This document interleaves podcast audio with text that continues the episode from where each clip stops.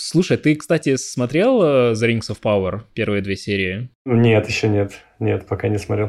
У тебя есть какие-то ожидания вообще от того, что это такое? Я, в принципе, небольшой толкинист. То есть я смотрел фильмы Питера Джексона с позиции того, что это скорее фильмы Питера Джексона, чем «Властелин колец». Потому что я не читал, я не читал «Властелин колец». И поэтому у меня нет больших ожиданий никаких. То есть я ожидаю определенного уровня веселья от этого, потому что интернет сходит с ума. И я понимаю, что, наверное, быть может, стоит приобщиться с этой точки зрения, да, поучаствовать в, во всеобщем развлечении. Но так у меня больших ожиданий как от полноценного произведения нет. Я думаю, я посмотрю исключительно вот как, просто чтобы быть в теме.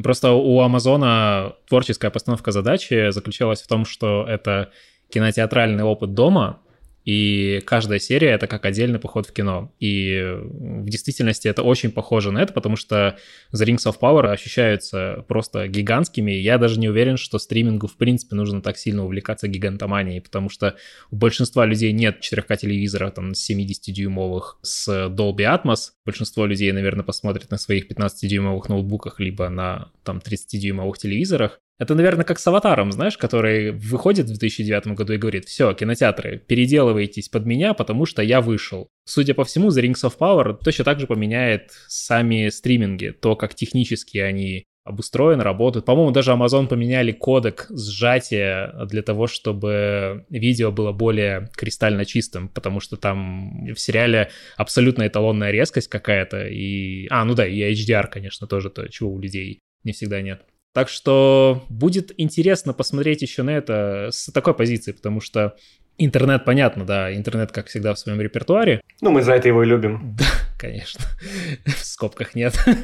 вот. Но именно интересно потом как-то обсудить именно техническую сторону, когда пройдет время. Так что вот твоя вот именно режиссерская перспектива тоже была бы интересна с такой точки зрения. Это очень интересная тема с точки зрения того, что действительно, ну, как бы мы все немножко переезжаем в условия домашнего просмотра, и перед стримингами явно стоит эта задача, вот большие проекты, которые явно бы более выигрышно смотрелись в формате большого экрана, как их адаптировать, что с этим делать, потому что, ну, это абсолютно разный опыт. Я хожу на огромное количество старых фильмов, я их смотрю по-другому. Я ходил там на Вонга Карвая, и, ну, как бы, вот то, что я посмотрел его дома, это вообще ни в какое сравнение не с тем, что я посмотрел его на большом экране. Это другие эмоции, другое ощущение, вообще другое восприятие. При том, что это камерная небольшая драма, происходящая в пяти локациях. А что говорить о больших фильмах? И это к вопросу о том, насколько презентация вообще меняет у тебя ощущение от произведения. Да. Ну, ты музыку слушаешь по-другому, когда на виниле ее покупаешь. Ты смотришь на обложку, рассматриваешь ее со всех сторон, достаешь из складыши.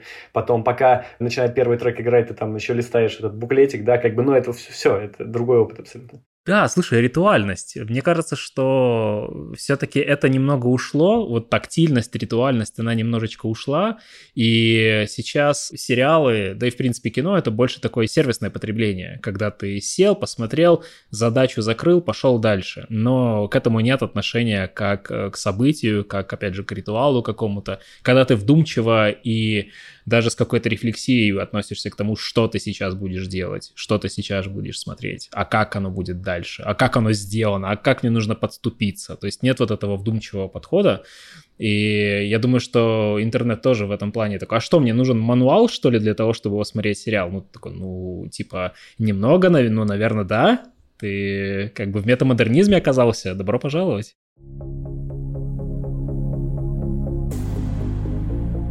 Привет! Это подкаст «Еще один шот и домой» от анимационной студии Vivix. Меня зовут Александр Рыбаков, я режиссер монтажа и ведущий подкаста в нашей студии. В этом подкасте мы с художниками из нашей, а также из других знаменитых студий разбираемся в том, как работает VFX и CG-индустрия, с чего начинается творческий путь артистов, что их вдохновляет и с какими трудностями они сталкиваются.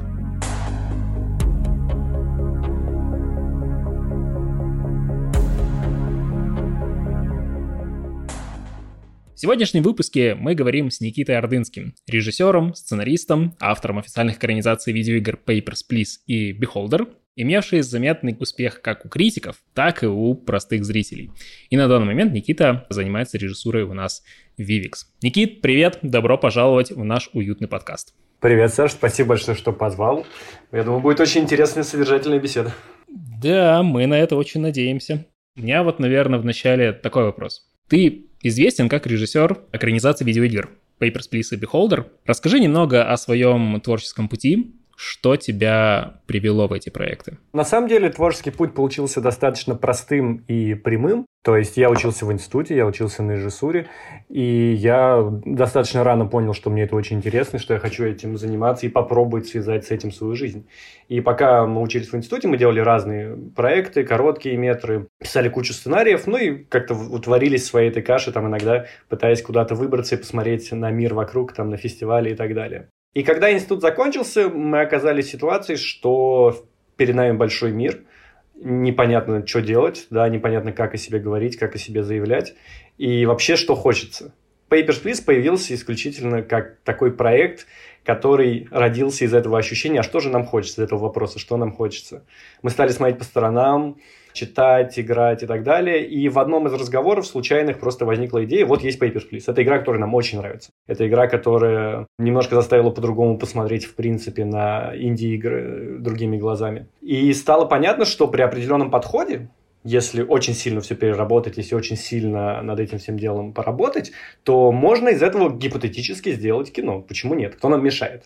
Хотя, казалось бы, это там пиксельная игра, да, где минимум визуала и все строится на геймплее и на общем каком-то да, художественном ощущении. И мы стали думать, а почему бы и нет, собственно. Почему, что нам мешает, да, что нам мешает взять и попробовать написать сценарий. И мы написали небольшой сценарий, мы проанализировали историю игры, проанализировали геймплейные механики, э, стиль, и поняли, какую историю в формате короткого метра можно рассказать. Но достаточно быстро для себя мы решили, что мы точно не хотим делать фанфик. То есть мы позиционировали себя всегда как ну, полноценных кинематографистов, пусть и молодых и неопытных.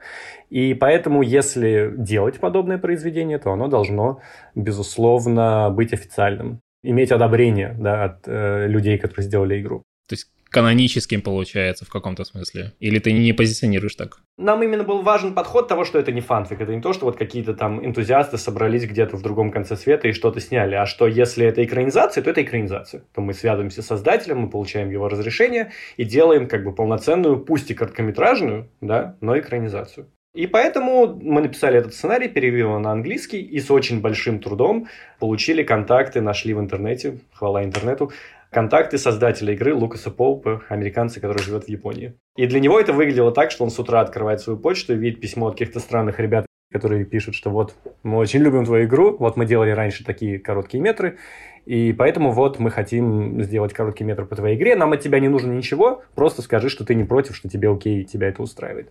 И мы с ним вступили в такой полноценный как бы творческий диалог. Ему понравилась концепция нашего фильма, ему понравился сценарий. И он стал полноценным соавтором произведения. То есть мы с ним консультировались обо всех вопросах, начиная от э, декораций, подбора костюмов, актеров, всего-всего, что, что только можно. Поэтому это было особенно приятно, что мы имеем такой полноценный надзор от создателя игры, и значит, возможно, мы движемся в правильном направлении. Такое благословение, получается, пошло в вашу сторону. Да, да, да, абсолютно полноценное благословение и очень много помощи с художественной, вот творческой точки зрения, да, потому что он очень точными какими-то мазками, деталями нас направлял, чтобы это была действительно честная экранизация той игры, которую он сделал. Как обычно было у нас раньше, мы не думали о том, что это может быть, в принципе, кому-то глобально интересно. То есть мы думали, мы снимем, выложим, а дальше подумаем, как бы, ну, что дальше будем делать.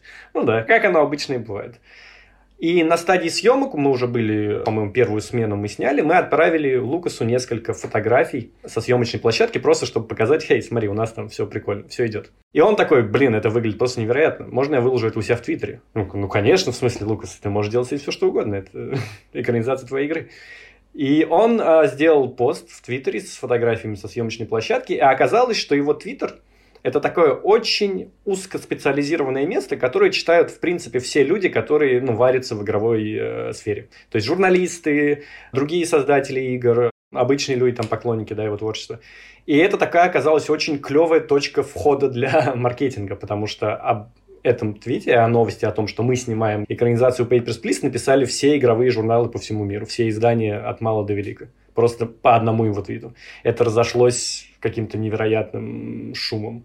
И мы этого абсолютно не ожидали. Мы были на смене, и мы ходили друг другу, показывали на телефонах, типа, смотри, тут написали, там написали, здесь написали. И это была абсолютно какая-то странная новая ситуация для нас, что, ну, такого никогда раньше не было. И в этот момент мы поняли, что да, окей, ладно, это кому-то это точно может быть интересно. Примем этот факт.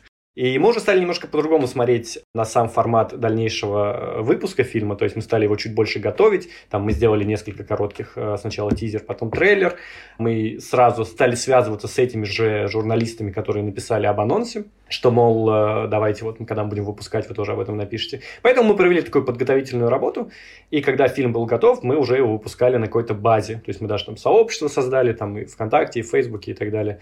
То есть у нас уже была такая определенная эта база людей, которые ждут фильм, которые хотят его посмотреть.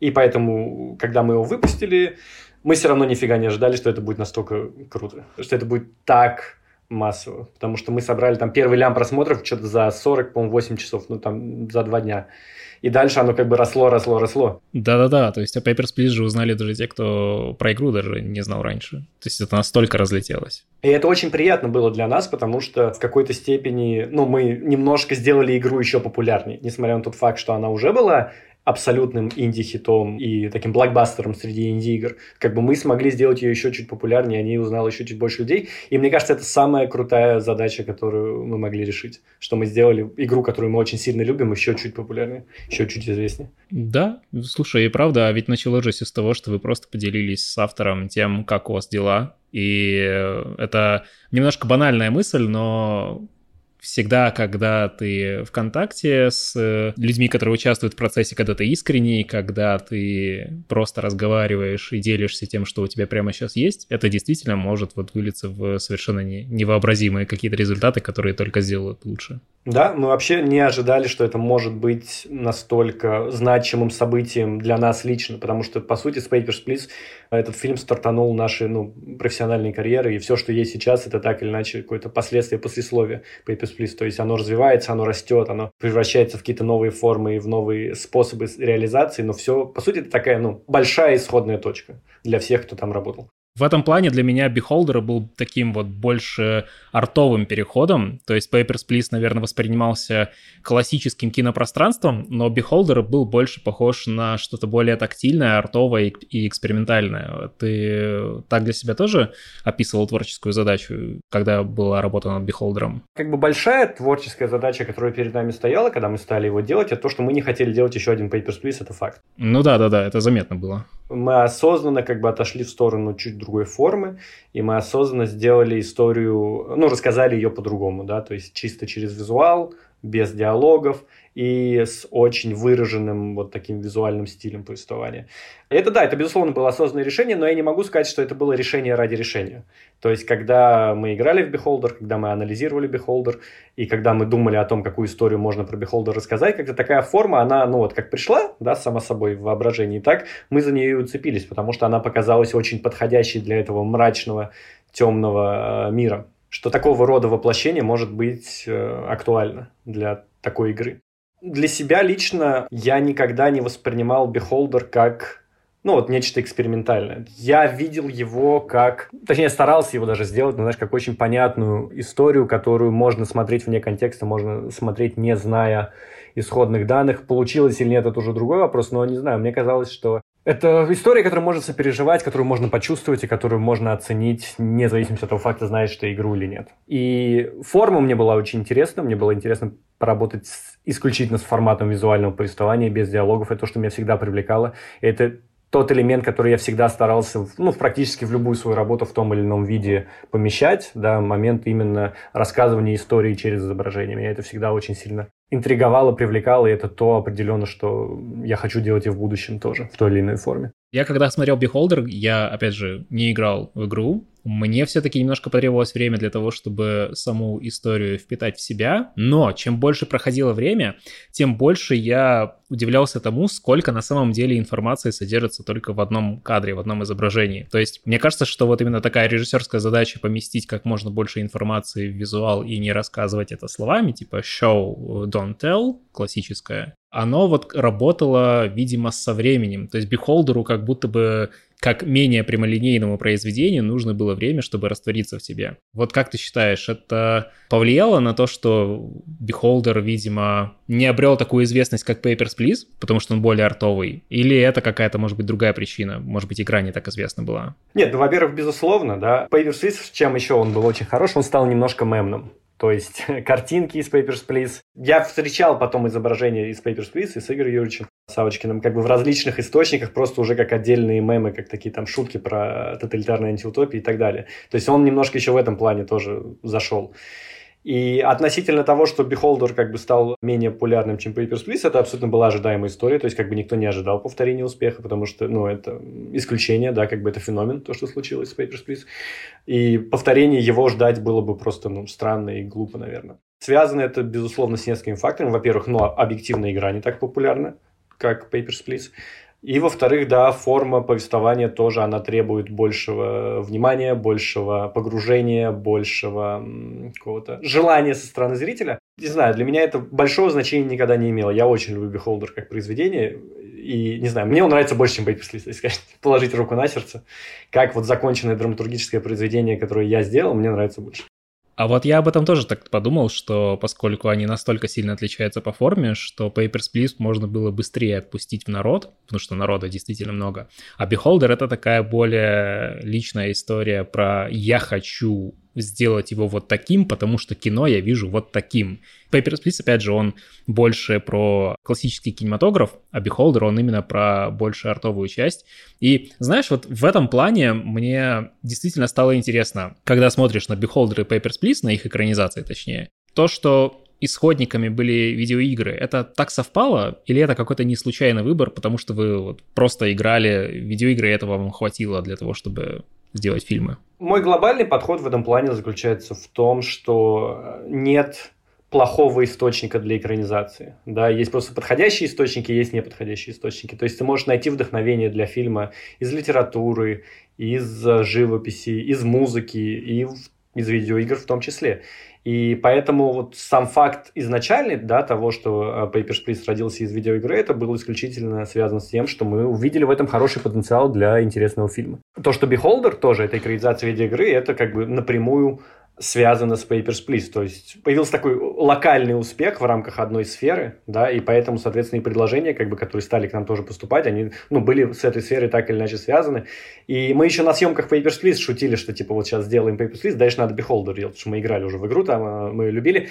И как-то получилось закономерно и логично, что вот когда Papers, Please вышел, что мы так или иначе связались с разработчиками Beholder и решили что-то делать вместе. Это казалось просто логичным развитием событий.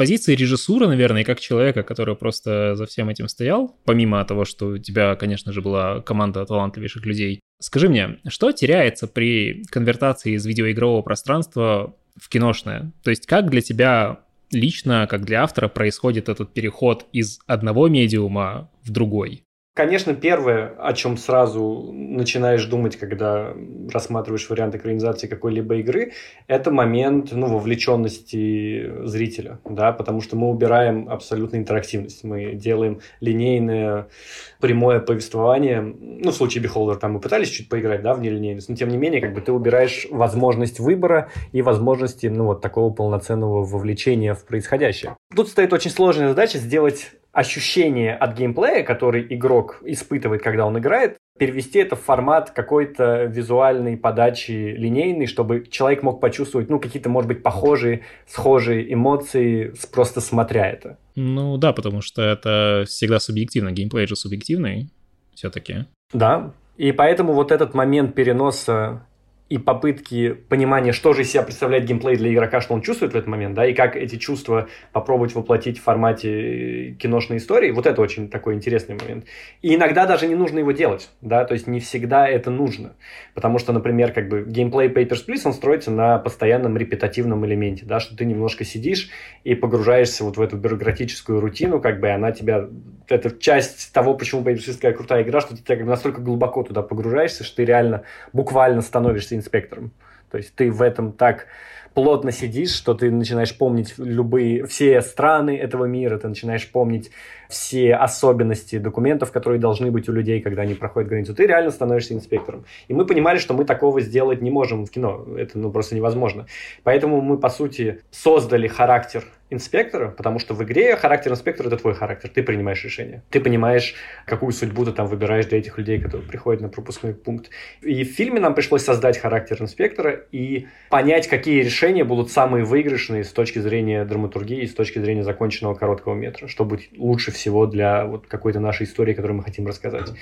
И адаптировать это вот, написать этот сценарий. То есть получается, когда в игре нет слоя персонажа, потому что персонаж это ты в киношном пространстве, тебе нужно воссоздать этот слой практически с нуля, но при этом, поскольку остальной контекст игры воссоздан с трепетом и с уважением, вот этой какой-то подмены либо искусственности ты не ощущаешь как зритель. Ну, по крайней мере, я могу за себя говорить, и я думаю, что из-за популярности Papers, Please остальные зрители тоже это оценили, что вот, о, вот этот новый персонаж, и он вообще не выбивается, он абсолютно органичен в том мире, в котором существует. Круто, круто, потому что это же большая творческая работа, когда ты понимаешь, что тебе нужно сконвертировать, какую часть произведения ты не выкидываешь, а ты как бы ее переизобретаешь, ты ее конвертируешь в привычный для зрителя медиум, особенно те, кто не играл в игру. И мне кажется, да, когда вот речь идет именно про создание персонажа, это прям, с одной стороны, банальная мысль, с другой стороны, она офигеть какая действенная. Так что здорово. Ну да, так и получается. Я просто помню, как пригласил тебя, по сути, в Vivix, то есть студия, когда еще была совсем небольшой, мы, и мы тогда искали режиссеров для... Мы еще тогда короткометражки пытались сделать, мы прям нащупывали формат и думали, кто есть на примете. Тогда на созвонах я такой, ну, я знаком с Никитой Ордынским, вот у него есть Papers, Please и uh, Beholder, и я помню тогда, «М, очень интересно, давай его к нам. То есть это какая-то первая реакция была. Мы хотим, нам интересно, потому что, видимо, вот эти два фильма настолько показательные в плане того, кто ты такой, то есть, что ты умеешь. На самом деле, да, мне было приятно предложить твою кандидатуру, но еще и это вот как-то из-за тех работ, благодаря которым ты известен, твоя кандидатура, она вот, вот как-то вот так вот появилась, щелчком. И потом уже как-то бух, и ты в Vivix. Тоже вот этого транзишена как будто бы я не ощутил. Кстати, расскажи, как тебе ощущается работа Vivix? Я так понимаю, что у тебя это не первый опыт вообще работы с CG, потому что мы с ним, спойлер, мы с ним работаем.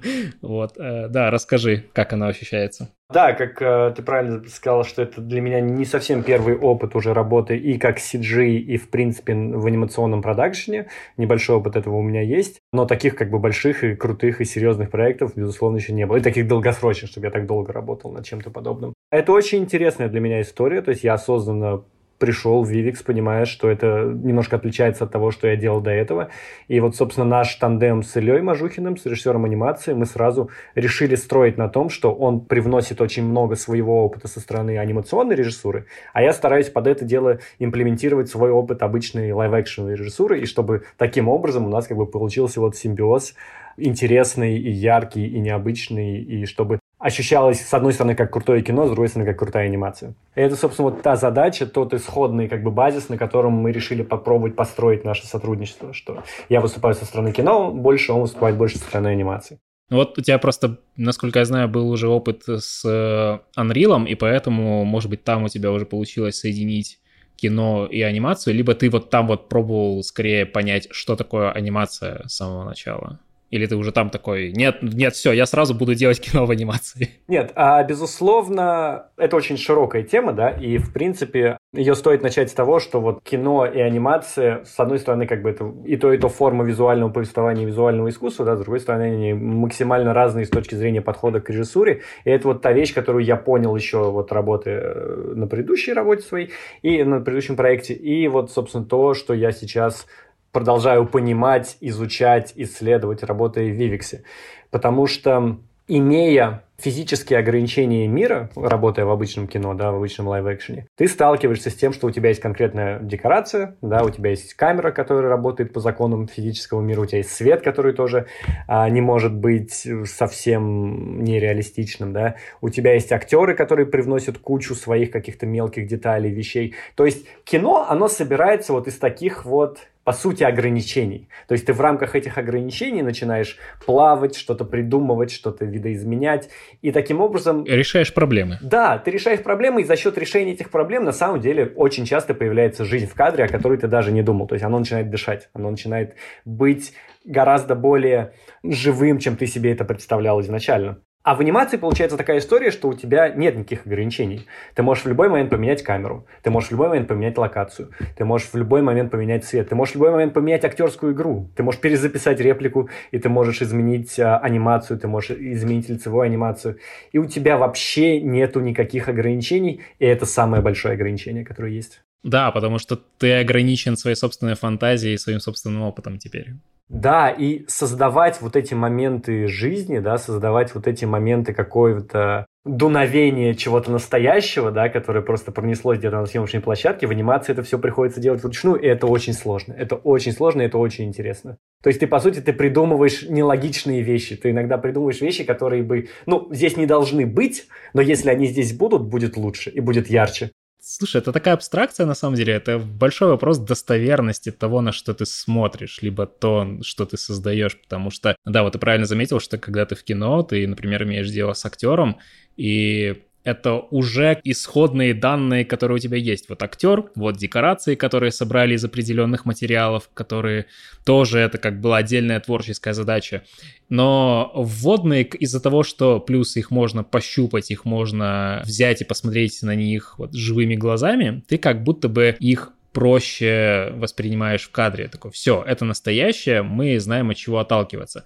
А в анимации у тебя вот этот тонкий слой достоверности, тебе его тоже нужно создавать. Даже тогда, когда какой-нибудь дизайнер по окружению сделал тебе локацию, персонаж уже тоже в ней стоит и камера уже настроена, все равно вот вдохнуть в жизнь в этот кадр, как будто бы все еще очень мало исходных данных для того, чтобы это сделать. Нужно как-то что-то напрячь внутри себя. Вот, не знаю, может быть, ты э, сможешь подсказать, как вот с точки зрения режиссуры, на что ты опираешься, когда у тебя стоит задача вот оживить сцену, чтобы она заиграла именно достоверными такими красками? Это вообще индивидуально всегда. То есть это всегда зависит от конкретной сцены, от конкретного там обсуждения, которое там мы с Ильей ведем там, да, или с аниматорами. Это всегда, это беспрерывный поиск. И вот я очень рад, что мы используем в проекте Макап, да, потому что это возможность все-таки привлечь актера, который через себя пропускает персонажа, да, который через себя пропускает сцену, который анализирует, и совместно с которым ты, по сути, ну вот, это самое близкое кино, что есть вот сейчас на проекте, да, это макап.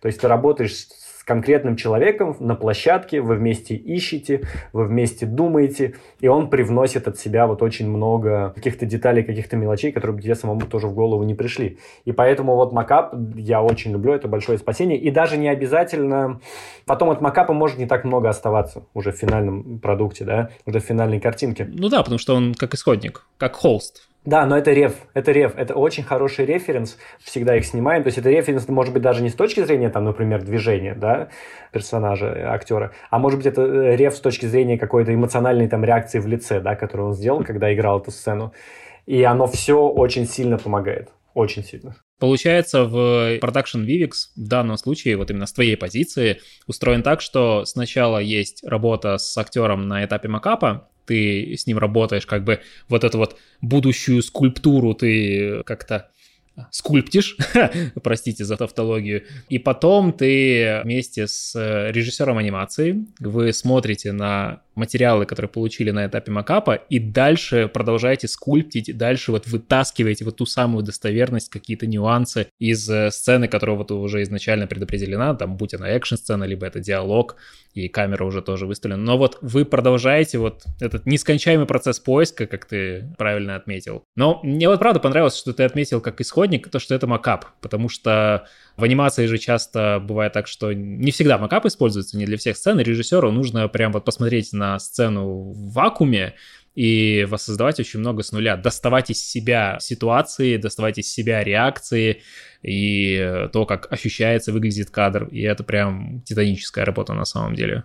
Да, и я вот поэтому немножко другими глазами сейчас, когда вот стал работать в Виксе, я посмотрел на аниматоров, и я понял, какие-то невероятные люди абсолютно, потому что, ну, ты все из себя не вытащишь, да, и они делают, по сути, ту же самую работу, то есть они добавляют такое количество деталей, мелочей, каких-то микромоментов в мимике там или в движениях, которые, ну, оживляют персонажа, оживляют сцену, и они это делают сами, то есть они сами ищут очень многие вот эти моменты, и это просто невероятно, то есть я вот когда смотрю на прогресс отдельных сцен с точки зрения чисто анимации, я вижу за этим такую работу и настолько талантливых людей, что просто меня это аж поражает. И становится так приятно, что я вместе с ними что-то делаю. Я сразу вспоминаю э, слова Тома Мура, режиссера «Песни моря», и как там на русском, не помню, Вулфокерс, короче, они называются. Картун Салун, в общем. И он э, как-то сказал такую интересную фразу, что на самом деле все, кто работает со мной, они тоже режиссеры потому что они так сильно вкладываются в проект, они так сильно участвуют в нем, что тот вклад, который они привносят даже в маленький кадр, это уже режиссура, это уже контроль, это уже что-то изменилось. И это не от меня как режиссера исходит, это исходит от них.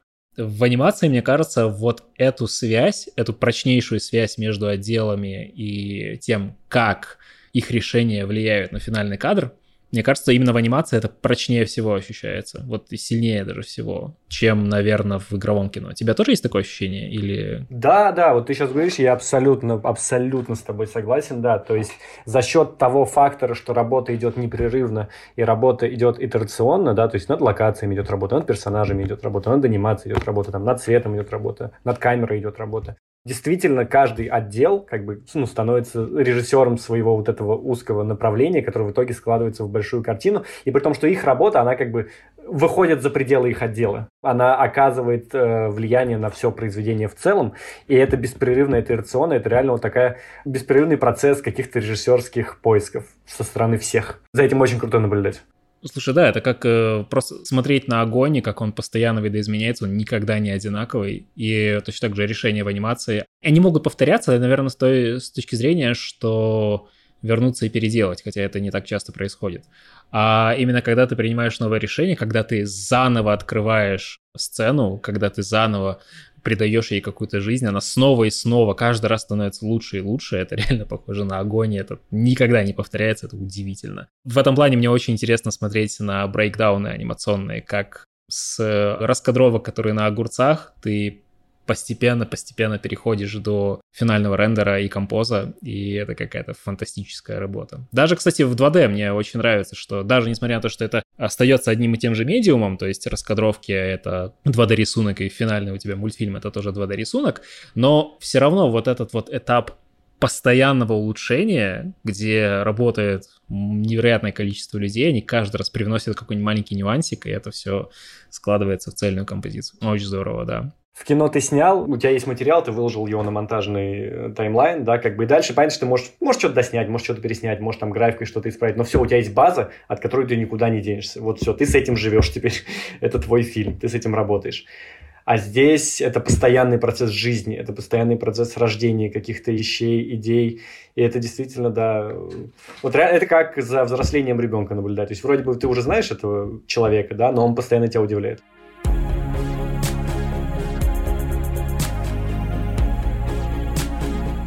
Знаешь, мне в кино кажется еще, что в процессе создания фильма много разделенности. То есть в анимации тот же этап постпродакшена, он не такой отдельный, он как будто бы постоянно тоже существует. Как только шот закончен, над ним могут работать в плане поста, и то он не такой комплексный, как в кино. А, наверное, в кино вот наступает этап монтажа и постпродакшена, и там VFX и так далее, и вот здесь, наверное, ты такой, окей, я могу что-то видоизменить, я могу что-то привнести еще, то есть ты добавляешь нюансы. Особенно сейчас, когда очень много визуальных эффектов, и фильмы сильно меняются на постпродакшене, прям буквально дорисовываются. И, кстати, я в предыдущих выпусках подкаста, кажется, по-моему, с Кириллом Клятом выдвинул такой тезис, что современные фильмы — это больше анимация, чем фильмы, и к ним стоит относиться как к анимационным продуктам, потому что слишком много CG и VFX. И они работают по анимационным правилам. И это тоже как будто бы поменяло перспективу, что сейчас кино, оно сильнее сливается с анимацией из-за CG как раз-таки. Слишком много делается на постпродакшене. Но все равно, наверное, в каком-то своем ядре остается вот эта разделенность, что съемочная группа прибывает на съемочную площадку, все отсняли все футажи, загрузили на серверы, и потом вот наступает прям отдельный этап постпродакшена, то есть монтаж, звук, VFX и так далее. И в анимации вот нет вот этой вот четкой разделенности. Процесс постоянно идет, он не останавливается, он не прерывается, нет какого-то этого переходного состояния. Это прям удивительно. Да, да, да, очень верно. И как бы вся студия работает как единый механизм, как, как живой организм, который постоянно работает вот над одним и тем же проектом, как бы над одними и теми же сценами, как бы он ими живет. И, ну и все одновременно ими живут. То есть, да, тут нет вот этого барьера, перейдя через который у тебя разделяются этапы. Слушай, а можешь, наверное, остановиться подробнее на том, в чем у тебя заключается взаимодействие с режиссером анимации и вот в частности с продюсерами, потому что они тоже влияют на результат? Ну, у нас в целом работа построена таким образом, что когда приходит литературный сценарий, мы его изначально просто разбираем, ну, на словах, да, то есть мы понимаем, какую сцену как можно решить, ну, я там предлагаю какие-то, может быть, драматургические ходы, я больше с точки зрения анимации, да, что ну, здесь можно там визуально прикольно так сделать, какая-то интересная анимационная штука может быть такая. Вот, и дальше мы уходим в стадию раскадровки. Мы начинаем все это дело разрисовывать, и раскадровка – это один из самых долгих этапов, потому что мы очень много итерируем, постоянно перерисовываем, дорисовываем.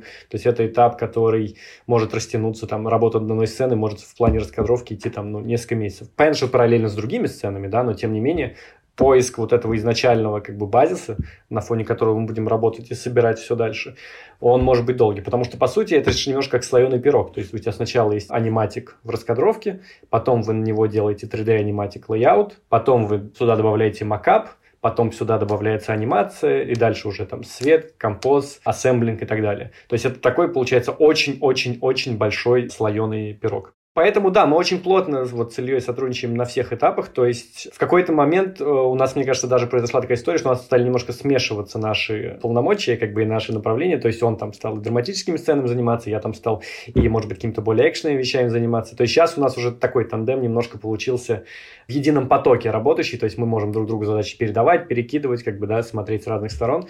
В этом плане вот как-то так наша работа построена. Это интересный момент обмена опытом, потому что ты как человек, который больше занимается драматургией, и, а Илья больше как режиссер анимации занимается, собственно, анимацией, вы такие потом меняетесь ролями и дополняете с какой-то новой перспективы проект. Слушай, это, это здорово. Я пришел в какой-то степени учиться у Ильи, да, мне очень было это интересно, то есть, ну, вот я видел вещи, которые он делает, и сразу ему сказал, что, типа, научи меня делать такие научи же меня. клевые да. вещи. Я прям, да, слышу это. А я попробую тебя научить чему-то, да. Мне интересен еще вот момент с продюсером, потому что тут вот, кстати, новость. Э, к нашему проекту Artificial Detective присоединился Дэвид Плитман, это продюсер первых двух частей Шрека, бывший исполнительный продюсер в DreamWorks. И сейчас Дэвид у нас вот еще в качестве шоураннера. Вот, и продюсера в том числе. Скажи, как тебе работается в том числе с такой вот прям, наверное, можно ее назвать все-таки звездой в каком-то смысле? Я думаю, что можно. Да, человек с таким вот невообразимым опытом, который пришел к нам, и как вот в том числе взаимодействие вот именно с продюсерами производится. Да, работа с Дэвидом, на самом деле, это очень большая радость и откровение, вот, которое в последние месяцы появилось вот в нашей жизни, у многих людей, вот, которые занимаются э, artificial detective, потому что это человек с невероятным опытом. Это человек просто с колоссальным опытом, причем опытом очень разным. То есть он может подсказать какие-то вещи с точки зрения сценария. Он может подсказать какие-то вещи с точки зрения там, развития персонажей в рамках сцены, арки, в рамках сезона. Он очень дает точный и правильные комментарии относительно отдельных сцен, относительно режиссуры. То есть он такой ментор сейчас у нас в команде, которого мы все слушаем, и которого мы все слушаем с очень большим удовольствием, потому что мы понимаем, как многому, работая с ним над проектом, как многому мы учимся. По сути, это бесплатная киношкола очень-очень крутого уровня, который мы все сейчас проходим. Когда вроде бы тебе кажется, что ты уже, ну, немножко знаешь, немножко варишься во всем этом деле, немножко какие-то вещи понимаешь, приходит вот человек уровня Дэвида, и ты понимаешь, что учение не останавливается никогда. Ты никогда, да, согласен. Новое, ты всегда можешь становиться лучше. И это очень наглядно сейчас, потому что то влияние, которое он э, вносит, привносит сейчас в проект, оно очень сильно заметно, но он действительно делает лучше. То есть у нас та работа, которую мы ведем с точки зрения сценария, аниматика, вот там первого эпизода, оно все становится лучше буквально на глазах.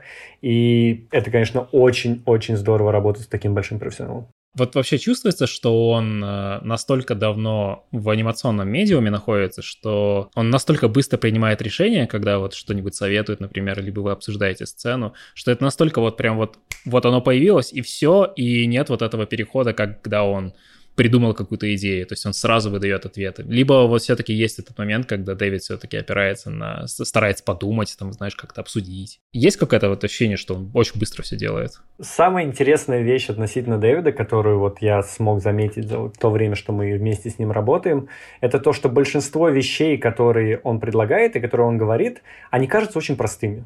То есть вот он говорит там какое-то решение сцены там, да, или решение для сценария. И ты думаешь, ну, да, это логично, это правильно. А потом ты понимаешь, что ты же до этого не додумался. Ну, как бы, да, это логично и правильно, это кристально, но ты об этом почему-то не подумал, а он подумал. И это опыт. Слушай, да, мне кажется, да, вот я неправильно вопрос задал, не с той стороны, не в скорости дела, а в простоте. Это очень хороший момент, э, спасибо, что подсветил его, потому что всегда же кажется, что какой-то большой профессионал, он прям вот настолько, у него огромная библиотека решений в голове, что он просто выдаст тебе правильный, быстрый ответ. Но дело как раз-таки в том, какой это ответ. И вот ты вот сейчас сказал простой, и это, блин, да, очень хорошо. К этому уровню просветления еще, конечно, нужно прийти. Да, да, то есть очень много из тех вещей, которые мы меняем относительно комментариев Дэвида, мы реально многие вещи упрощаем, мы делаем их более понятными, более кристальными, и это делает лучше, это реально делает лучше. А это именно прям изменение с какой-то зрительской перспективы, либо это все еще про творчество? Потому что, вот смотри, вот мой вопрос в чем заключается, что Дэвид, когда привносит какие-то изменения, предлагает какие-то свои варианты, они простые. И вот эта простота, она для вас как авторов в плане исполнения, либо это простота как для финального произведения, то есть для зрителя, чтобы он гораздо проще понял то, что происходит, чтобы у него не было двойных интерпретаций того, что происходит, чтобы эмоция более чисто доставлялась до него. Вот что из этого? Я считаю, что это комбинация, во-первых, вещей, но в первую очередь это, конечно, речь идет о зрительском восприятии сцены, да, и зрительском восприятии как бы, произведения в целом. То есть одна из основных вещей, которым мы занимаемся, это созданием как бы эмпатии по отношению к главному герою. Да? И чем более хорошо мы эту работу сделаем, чем больше его переживания и его эмоции будут понятны и будут э, переняты зрителям, да, тем как бы более сильное эмоциональное произведение у нас получится. И вот здесь простые решения, они как раз таки работают, наверное, ярче всего. Ну да, получается, что даже не самый увлеченный человек сможет прочувствовать, что происходит. И это ну, легко у него может сконвертироваться в какой-нибудь чувственный опыт, когда, знаешь, что даже до самого твердолобого зрителя, если достучишься, то это успех. Тогда, да, здорово.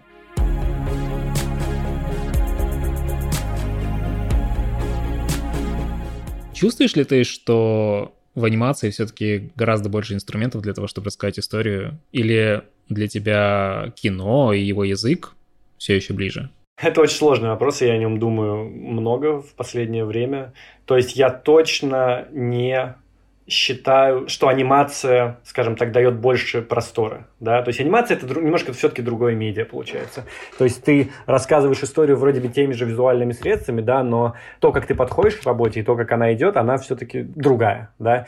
И я не могу сказать, что где-то есть больше возможностей, где-то есть меньше возможностей, потому что в моем личном понимании настоящего человека, ну, когда ты видишь переживания настоящего человека, особенно на большом экране, да, когда работает магия вот этой большой головы, на которую ты смотришь, большого лица, где ты считываешь каждую как бы микромимику, да, ну, вряд ли мы когда-то это заменим. То есть мы всегда будем смотреть на живых людей и на анимационных персонажей, какими бы фото реалистичными они не были, немножко по-разному. Мне кажется, от этого мы никогда никуда не уйдем.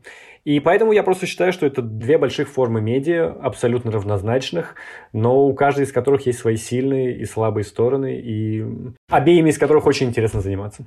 А если в какой-то момент фотореализм достигнет той точки, когда ты уже не отличаешь, настоящее оно или нет. То есть для тебя тогда вот эта работа с эмоциями, с доставкой вот этих эмоций до зрителя. И если они тоже будут ощущаться настоящими, то для тебя эта точка зрения твоя поменяется, либо все еще кино и анимацию ты будешь так сильно разделять? Ну, это очень хороший вопрос. И, во-первых, тут много, наверное, в этом плане зависит от того, а будет ли человек знать, что перед ним не настоящий человек. Вопрос вот этого понимания того, что ты смотришь сейчас на реального человека или не на реального человека, он все будет менять восприятие. То есть, мне кажется, этого никуда не деться. Я не знаю, у меня же нет ответа на этот вопрос. Нужно дождаться этого момента, поэкспериментировать, покрутить, да, что-то сделать, и тогда уже составить мнение. Но пока, на текущем этапе, мне кажется, что все-таки кино и анимация, они будут идти немножко параллельными дорогами. Может быть, когда-то пересекутся, но не знаю, посмотрим. Ты на самом деле затронул ну, своими ответами, как будто бы подсветил одну интересную особенность, потому что, мне кажется, достоверные эмоции у зрителя может и вызвать стилизованный персонаж. Вот, например, 2D анимация, когда была, особенно ее ренессанс в, по сути, прошлом веке уже, как необычно говорить эту фразу. Там же, когда мы, например, смотрим, не знаю, условного короля льва, допустим, там же тоже есть, например, синематография, прям оно даже иногда копирует синематографии вот прям вот из, из настоящего кино. Помнишь, например, айконик просто сцену, когда в расщелине на Симбу бежит табун, а, я забыл кто. Ну, там буйволы, мулы какие-то, да. Буйволы, кажется, да. И там, когда Симба понимает, что это стадо бежит на него, на него наезжает камера через доль зум. И что меня всегда восхищало, помимо того, что страх на лице львенка — это прям кристально чистая эмоция, которая воспринимается и впитывается в любом возрасте,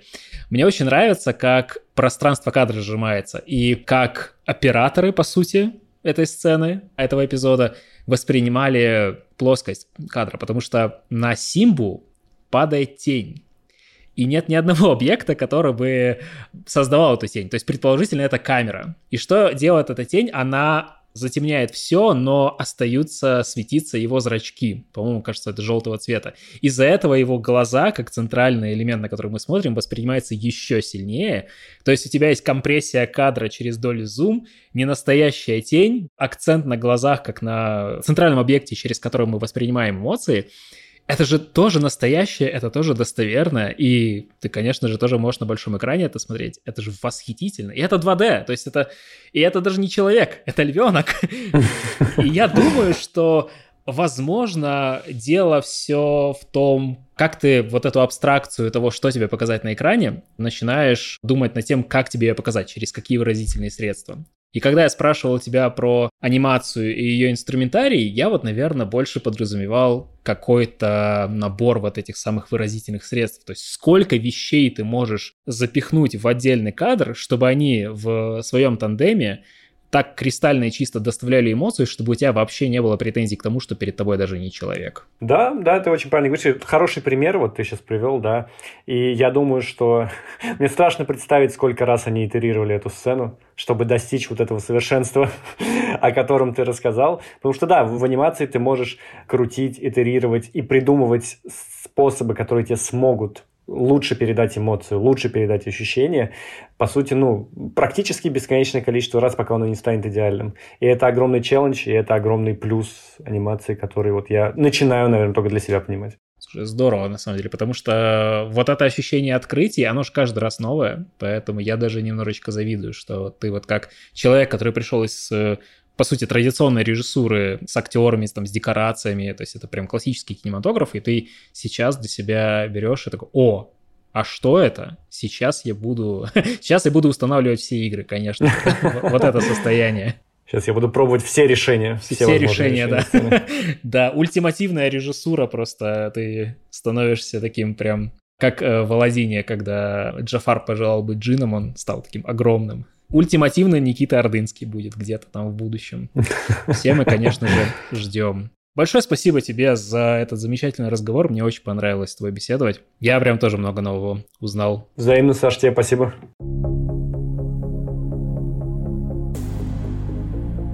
Это был подкаст еще один «Что ты домой?». Сегодня мы много узнали про гранизацию и адаптацию видеоигрового пространства в киношное. Узнали про то, что меняется, когда ты переходишь из видеоигрового медиума в киношное как работает инструментарий в анимации и многое-многое другое. Будем рады, если вы поделитесь этим выпуском у себя в социальных сетях, оставите нам обратную связь и звездочки с лайками на Яндекс Музыке Apple Podcast, мы все это любим. Никит, еще раз большое спасибо, что забежал к нам на огонек. Я думаю, что когда-нибудь еще мы снова услышимся.